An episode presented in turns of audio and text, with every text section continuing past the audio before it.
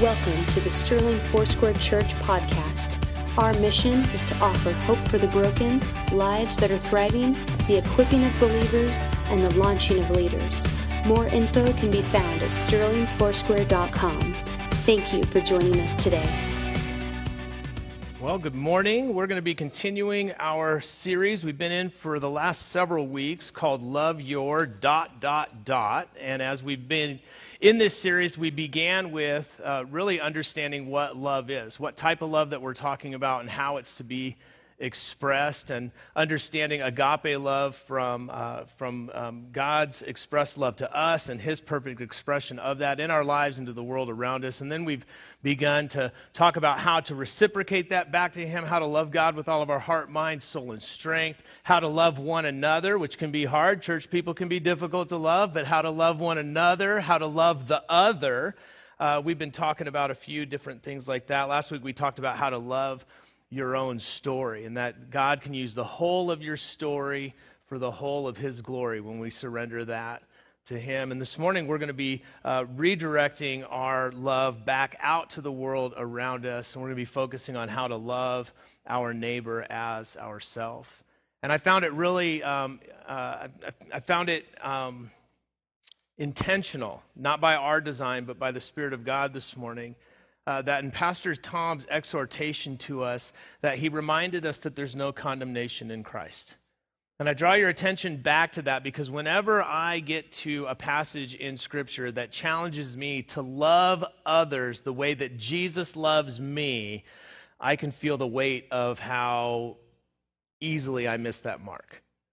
And so this morning, I would expect that just as in my own life, that the Lord and the Spirit of God would be moving in you and be challenging you uh, with really how often we have little love for those around us. And instead of feeling a weight, instead of feeling a condemnation with that, can you sense an invitation this morning from the Lord to participate in His move in our community? If you could receive that with joy, receive that with hope, and uh, receive that with uh, a belief that you can take small steps towards a great move of God in our community, I think that we would be more prone to go out rejoicing and ready for the opportunities that God's going to bring each and every one of us in this coming week.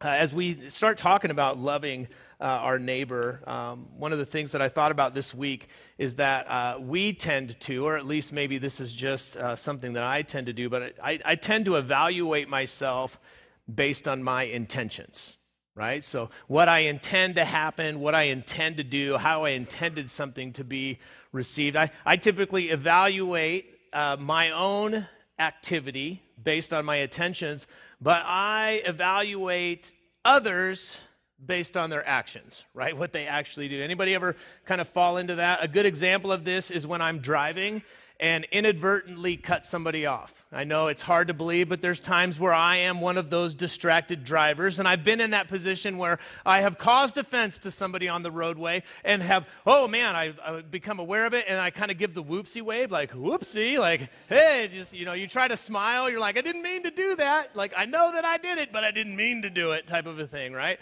And you're hoping for just like a pass, and very rarely do I get that. Usually people are pointing me to Jesus with the wrong finger when that happens.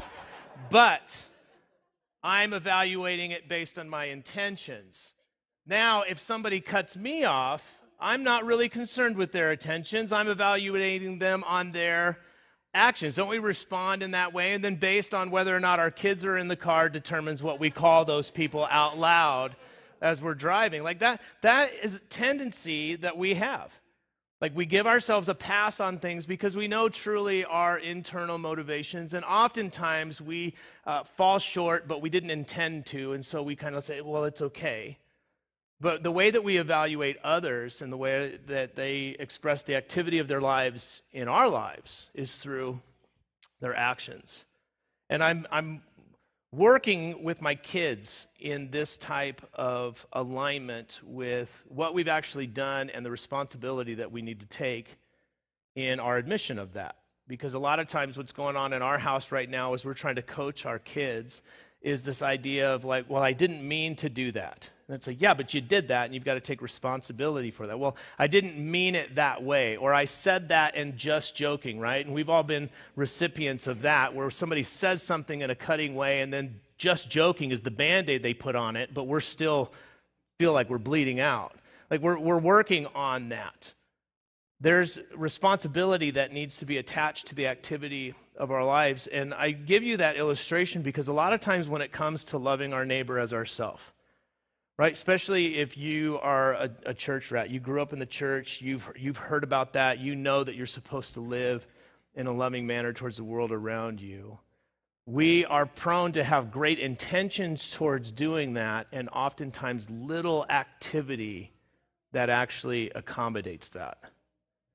We often intend to love our neighbor without acting upon it in any real and practical way. And a lot of times, maybe you're like me and you fall into that trap where you think about, like, I, I would if I could. Right? I've got all kinds of great ideas into how to be neighborly to those who live in my neighborhood, how to be kind to those around me, how to interact with those in uh, the workplace and in the community. I've, I've got all kinds of great ideas and all kinds of if I, uh, if I could, I would type of a thing right? And sometimes the I would if I could has to do with time. Like, uh, well, I just don't have time today, but I'm going to get around to it. And then we never get around to it. Or I would if I could if I had the money, but I'm not actually going to discipline any of my resource allocation towards that. It's just if I have a windfall somewhere, if I find extra money in my pocket in the wash machine, then maybe I'll follow through. It's I would if I could. And what I find oftentimes when it comes to either time or money or knowing really what to do, how to attend to the needs in the world around us, I end up, I would if I could, but I don't. And don't is just a contraction for do not.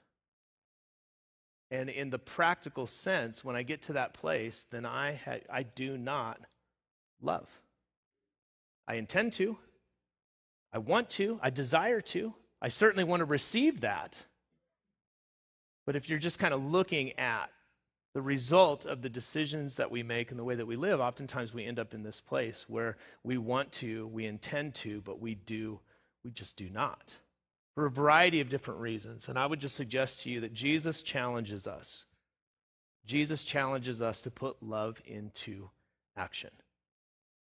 In the very first week, when we started looking at this series, that idea of love, agape love, the type of love that Paul describes in 1 Corinthians chapter 13, all of the words that are used there to describe love are all action oriented words. It's all uh, verbs and adverbs. It's all movement. It's always, it's doing. And even John 3:16, for God so loved the world that he sent good vibes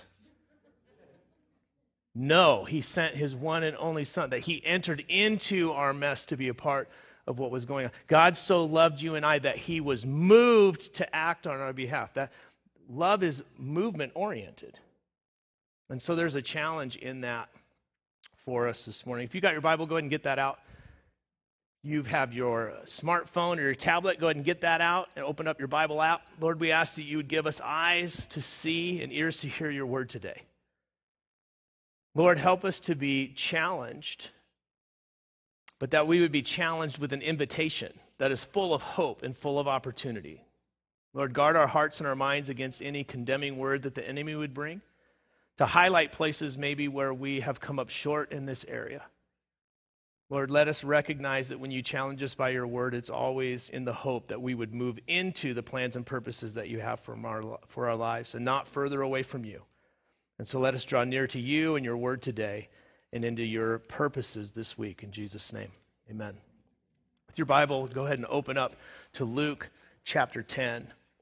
In Luke chapter 10, when we began this sermon series, this might have been where you would have expected us to start. Uh, when we began with this idea that when Jesus was asked about the greatest commandment and how he was going to sum up all of God's word, he said to love the Lord your God with all your heart, mind, soul, and strength, and then to love your neighbor as yourself. That exchange is recorded in Mark and Matthew on one occasion, but this is another occasion in Luke where a similar exchange is taking place. And in it, Jesus tells a parable or a story of the Good Samaritan, and many of you would be familiar with it.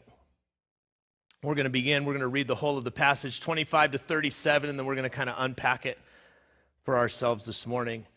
Verse 25 On one occasion, an expert in the law stood up to test Jesus. Talked about this and different times, really, in the last couple sermon series, that there was often uh, a move of those who were learned in, in God's word who they would come and they would try to test Jesus. They would try to trap him. This wasn't a new thing. And on, on one occasion, this was taking place, and this was the question that was posited. Teacher, he asked, what must I do to inherit eternal life? What must I do to inherit eternal life?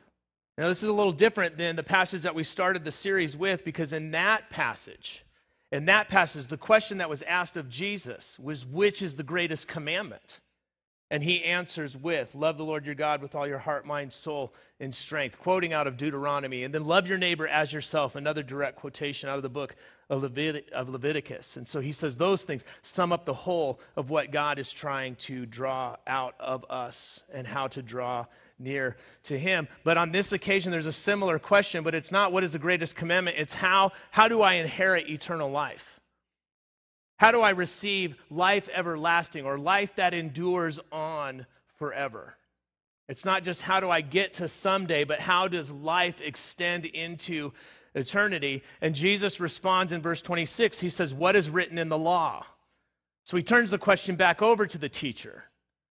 And the teacher replies, Love the Lord your God with all your heart and with all your soul and with all your strength and with all your mind, and love your neighbor as yourself. He responds in the way that Jesus had responded to the question of what is the greatest commandment. And then Jesus' response to him was, You have answered correctly. Do this, and you will live. And then there's a follow up question here. And it says that he wanted to justify himself so he asked, Who is my neighbor? And then in response to that, in just a moment, we'll read the parable. Now, when you first read this passage of Scripture, in the way that this kind of question is being asked and directed towards Jesus, and the way that most of the time we think about the test question being, we think of it as that first question. He said, What must I do to inherit eternal life? And he's asking Jesus to answer that question. But I don't think that was actually the test. Because the way that he responds to Jesus turning the question back on him, the man responds with a correct answer. He responds with a right answer, but not a typically Jewish answer. The idea of summing up the whole of God's word with love the Lord your God with all your heart, mind, soul, and strength, and love your neighbor as yourself, that was not a common viewpoint. That wasn't something that was the, the common understanding of the day. In fact, many scholars would suggest that it was Jesus who brought about that type of uh, really um, highlighting the whole of God's word. It is likely that this person, in giving their answer to Jesus, had heard Jesus speak this on another occasion. And as he is trying to kind of get into this debate mode with Jesus, he says, Hey, how do I inherit eternal life? Jesus says, How do you think that should be answered? And then he answers with something that Jesus has said before. They would suggest to me that that was already prepared. He already knew how that exchange was going to go. The test question, the how to test Jesus, was this follow up question Who is my neighbor? This is the chance to try to get Jesus to go too narrow or too broad. This is the chance to invite Jesus to say something controversial. This was the chance to somehow get Jesus to create offense in the hearers. And so rather than answering this question directly, Jesus tells a story.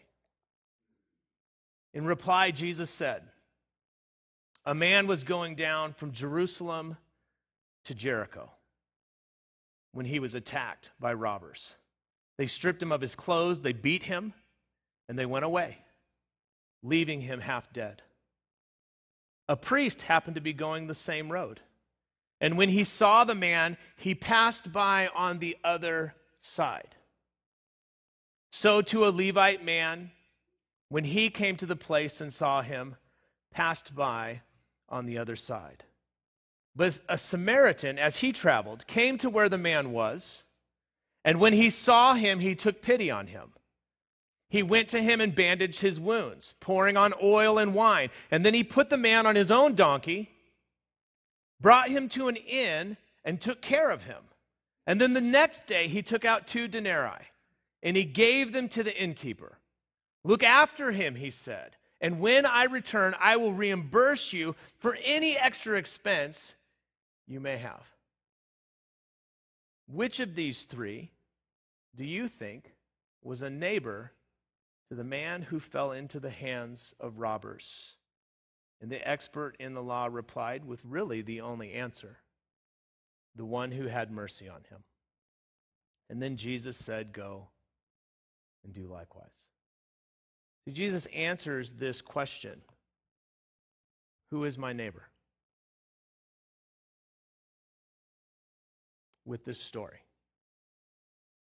Now, at the beginning, again, we're coming back to this idea that the whole of God's design for you, your, the whole of God's design for me, for our lives, is that we would love Him with all that we are,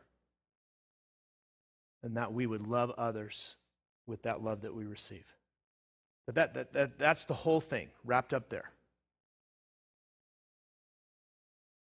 But this question of who is my neighbor it's really this question God, do I have to love everybody?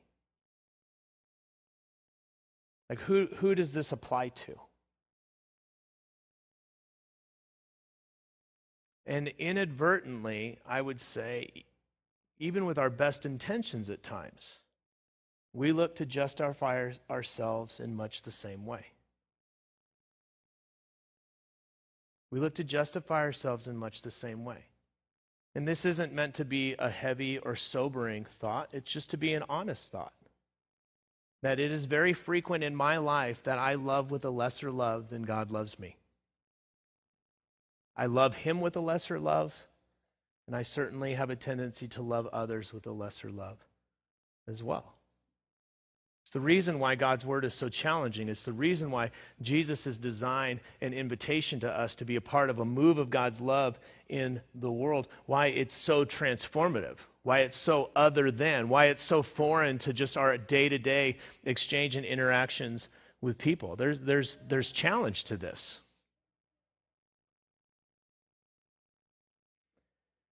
And in this exchange, the man was looking to justify himself with a reasoning to not love or to not respond in a loving way to others.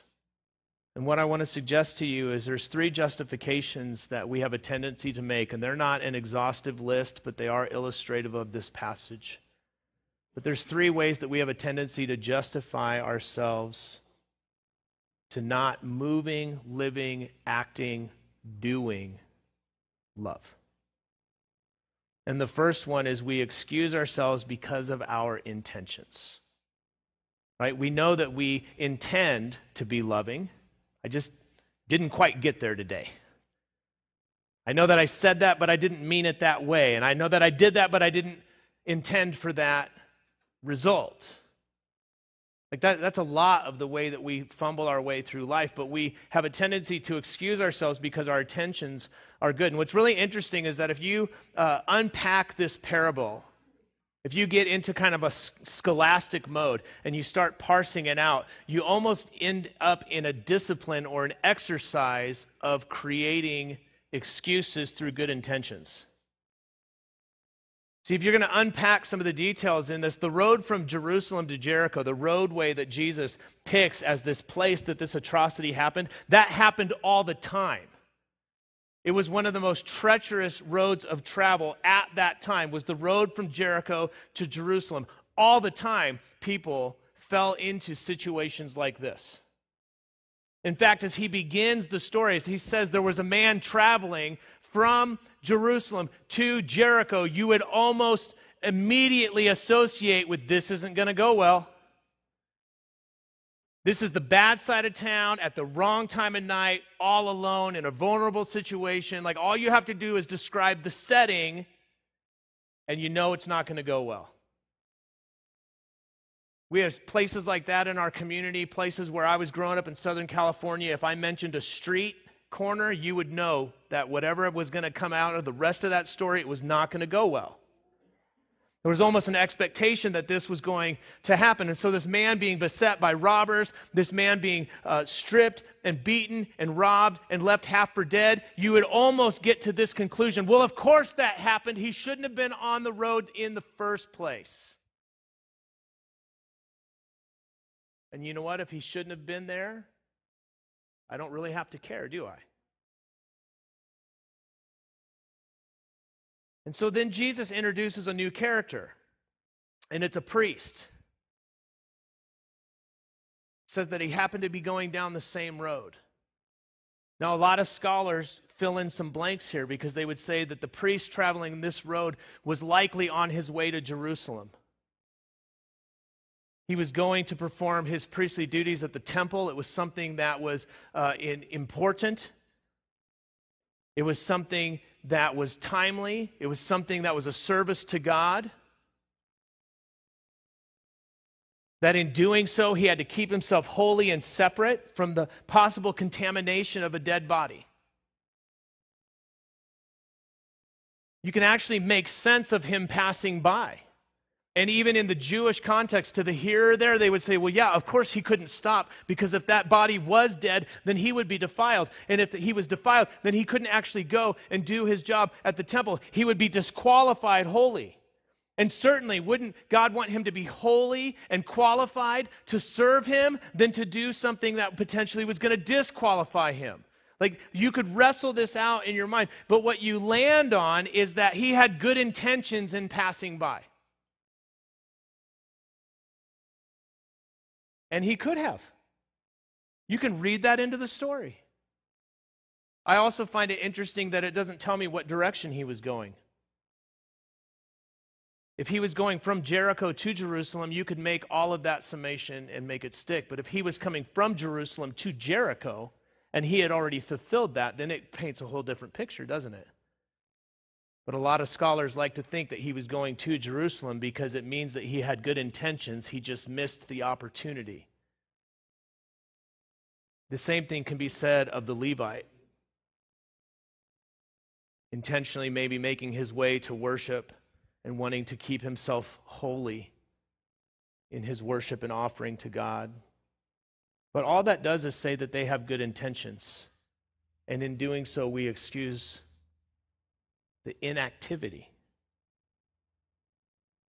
See, at the end of all of it, when Jesus posits the question, who was a neighbor to the person in need, it was the one who did something. It was, it was the one who acted. It was the one who took action.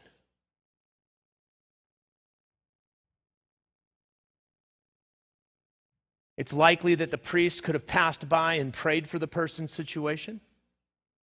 It's likely that the Levite could have done the same thing. it's likely that they would and could have had empathy. Like, there's so many different ways that this story can be kind of unpacked and things that you can surmise into the details. Jesus leaves it intentionally vague to create that tension. And what I find is the more I try to figure out why they would pass by, the more I'm trying to arrive on an excuse that I can use in my own life. I can't stop and help because I got to preach today. I can't offer my time because I've got to give my time to something more spiritual. See, there's all kinds of ways that we can determine that our intentions are good enough. But the parable challenges us to take action, to do something. In James chapter 2, James pushes on the, the practicality of our faith, putting it into action. And he asks this question in verse 14. He says, What good is it, my brothers and sisters, if someone claims to have faith, but they have no deeds? They're all talking, no action. Can such faith save them? better way to think about this is does that faith have practical value? Suppose a brother or a sister is without clothes and daily food. If one of you says to them, Go in peace, keep warm and well fed, but does nothing about their physical needs, what good is that? Right? Social media has, has made this something that is commonplace. Somebody raises their hand and says, Man, I've got this deep need in my life, and we send prayer hands. My friends that are unbelieving will send good vibes. But are needs being met? Are people being moved? Are people being met in the place where they are? Is the, ch- is the church getting into those situations and, and, being a part of those things? These are challenging thoughts. They're sobering thoughts. And again, it's not meant to be heavy or condemning, it's none of those things. But it should cause us to think, which is what Jesus is doing with this parable. To this expert into the law and all those who are listening.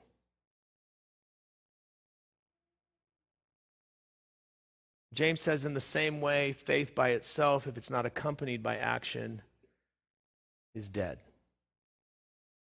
He's not talking about salvation here. This isn't saying that you have to do good works in order to go to heaven. That's not what he's saying here. But he is pressing the activity of love.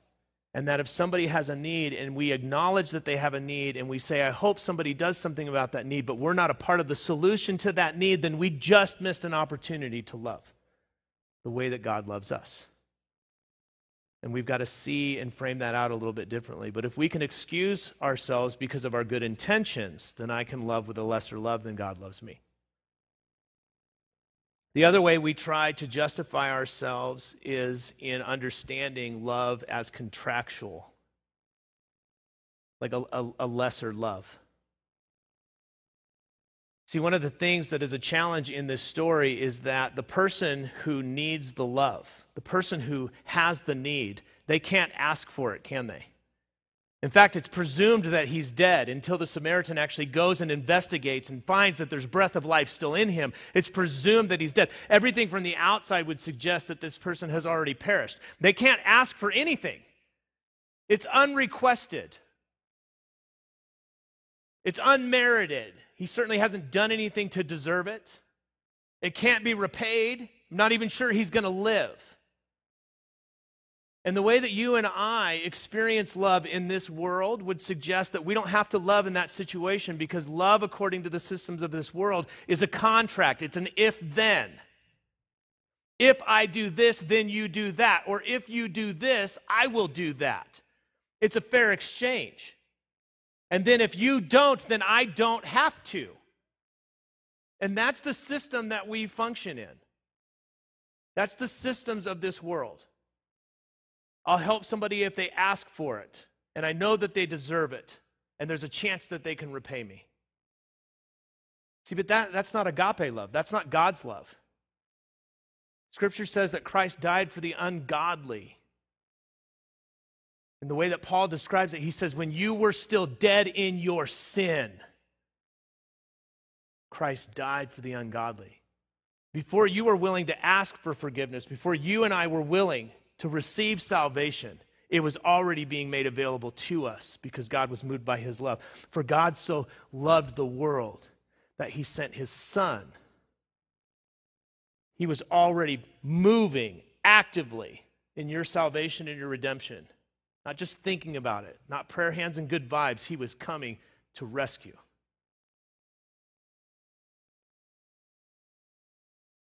We certainly don't deserve that love and we could never repay it. That's the kind of love we're being challenged to be motivated by here. And you see that in this situation. This man, he can't ask for it, he's done nothing to deserve it, and there's nothing to indicate that he can repay it. In fact, he's got nothing. He's naked, beaten, and left for dead. Like he has nothing to offer. But the one who loved his neighbor acted anyway. And this would have been really challenging for the hearers of this story. Because in kind of first century Jewish thinking, there were some ethical ways that you were supposed to go about moving in the world. There's an, an apocryphal book um, called the Book of Sirach. It was written in 200 BC. And it's a book of ethical teachings about how to live out honoring Yahweh. It would have been a familiar reading for the hearers of the time. And this is how it talks about loving others. Chapter 12, verse 1 of that book, it says, When you do a good deed, make sure you know who is benefiting from it. Then what you do won't be wasted. And then in verse 7, it says, Give to good people, but do not help sinners. And I can tell you that if those two statements are offensive to you, the five verses between them are more so. And that was the paradigm, that was the thought structure of the Jewish hearer here. Where, of course, the priest would pass by. He doesn't know that guy, he doesn't know whether he is a sinner or a righteous person. And you know what? It's likely that he's a sinner because look at what happened to him. They would have been perfectly justified in their view of love and contractual if then exchange to just go on by. But Jesus said, No, who loved? And then he made it incredibly uh, offensive to another degree that the hero of his story is a Samaritan who would have been the lowest person of consideration in the Jewish mind. The least likely and most offensive of any heroic person within a story to be presented. And the point is, the point is to love differently and to put it into action. See, we justify ourselves by our intentions. Man, you know, I would if I could, but I just I don't have the time, I don't have the money, I don't know what to do. We justify our actions when we love with a lesser love. Well, they didn't ask for help, so they can't repay it. Or you know what? They're in their situation because they got themselves there, like they deserve to be there. The other way that we justify ourselves is we see the enormity of the problem. See, we, we can't do everything.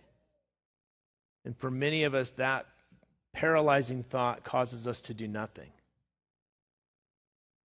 And I, I feel the weight of that often. Like the needs in our community, like Pastor Ben can't meet those. Like the, the, the, the degree of brokenness and fracture in just our own community, the people and the systems and the things, like, I can't, I can't love all of that. I can't make a difference in all of that. And then you compound that, just what comes into your social media feed or what you're getting from the news. Like every day is another traumatic event. Every day is another trauma. Every day is another catastrophe. Every day is another place in need. It's wars overseas and it's hurricanes on our own shores. Like it's everywhere. And we can get caught like what how, like what what do I do? Like, do I give every problem a dollar and have nothing left? Do I lump it all together and try to get one thing moving? Like, where do I mobilize my attention and my effort? Where do I focus my prayers? Man, I can't do it all. I know that. Good. Jesus can. Like, Jesus can. Sometimes when we are called to love like God, we feel like we have to step in and be Him in those situations, and you're not called to do that. You just partner with Jesus. You partner with the Spirit of God in the moment that you have, in the way that you're able to, and you trust that He's going to do the rest. Do something. Love little, even if it's little. In Matthew chapter 5, Jesus tells another parable. It's a parable of the sheep and the goats. They're all brought together. And it is spoken about kind of the way that they lived their life and how they honored the king. And in that exchange, one of the things that is said is that there's this group that is invited in, and the king is commending them and saying, When I was naked, you clothed me, and when I was hungry, you fed me, and when I was thirsty, you gave me something to drink, and when I was sick, You cared for me. And when I was in prison, you visited me. And they're like, hey, wait a minute. We don't remember any of that.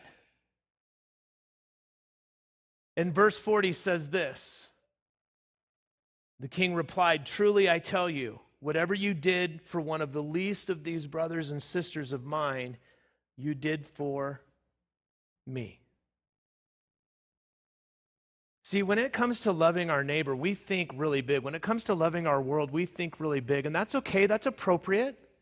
There's nothing wrong with that. And In fact, I would tell you to think big. Think big about what God can do in your life and through your life, and think big about how God changes things. But at the same time, it can be as simple as a cup of water. It can be as simple as practical care. See, the man who offered the attention, and it's extravagant attention, he binds up the wounds with his own hands. He clothes the man in his own clothes. He puts him on his own mode of transportation and walks instead, puts him up in his own accommodations, pays for it all in advance, and says, Whatever is extra, put it on my tab. Like it's extravagant. But he had the means and the opportunity, as far as the story lays it out, for him to do that. And sometimes we think, well, if I can't do it all, I won't do anything. No, do something. Just, just do something. See, we are all or nothing type of people in our thoughts. And I think that that does a disservice to the way that God really wants to move in the body of Christ. Oftentimes, I'll hear people think about, hey, if we all got together and did this one big thing, wouldn't that be awesome? And it's like, yeah, it would be awesome for that one big thing and for that one big recipient, maybe. But how much more awesome would it be? How much more would a movement be begun in a community if everybody here did just one little thing to a bunch of different people and started that moving forward? What would that ripple into? What could that result in? What type of movement would take place in our community? Between our two services, we have hundreds of people every Sunday. What if everybody went out and did 10 practically loving things this week? and then just did it the next week and just did it the next week. And then all of a sudden, things started happening in our community where God was moving because practical things were being done. And all we were doing was taking baby steps and just this is what I can do today. Like that's how, that's how I think the world changes. That's how I think a movement of God starts.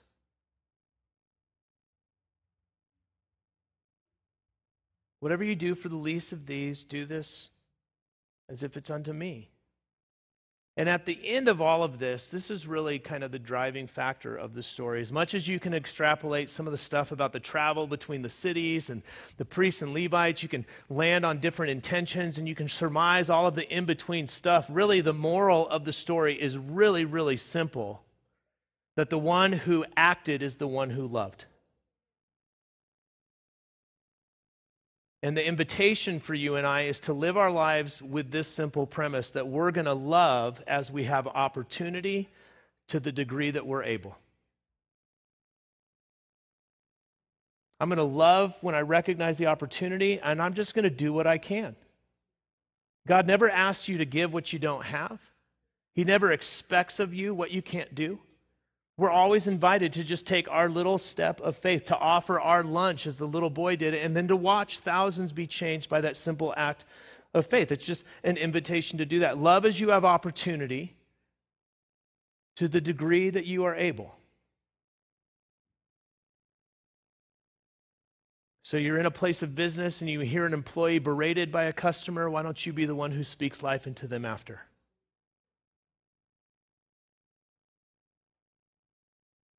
You make your way out of the store and you load your vehicle. Why don't you be the one who returns their grocery cart? Like a cup of water, a simple act.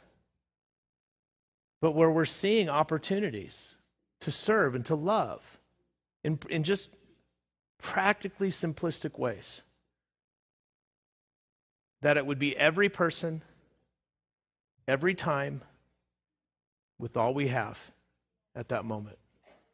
Church family, if you would stand, worship team, if you would come forward.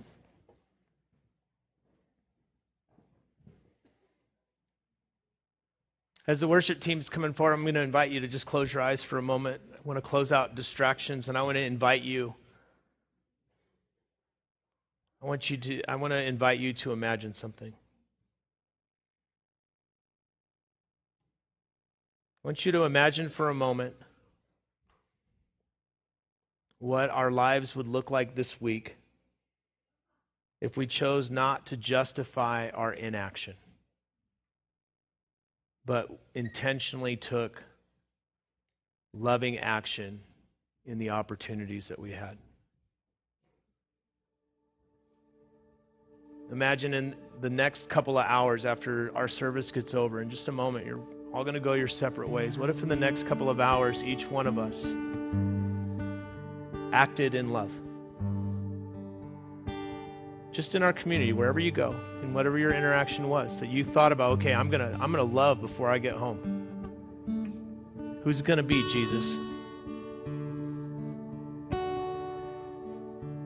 How might our interactions begin to change with the people around us if we saw them as opportunities to love unconditionally, if we saw them as opportunities to love the way that we've been loved by Jesus? Imagine the places in our community that would begin to be bettered. Imagine what type of movement would be started through those simple acts of loving kindness. Lord, would you stir our hearts with compassion?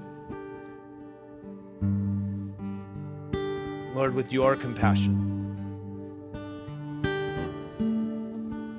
There's things in this world that we care deeply about, Lord. Each one of us have different perspectives and motivations. Lord, there's different causes and needs that grab our hearts in differing ways. Lord, what if each one of us was moved by your compassion in that area and we just we just did something? Lord, would you forgive us for the places where we've excused our inactivity because we had good intentions?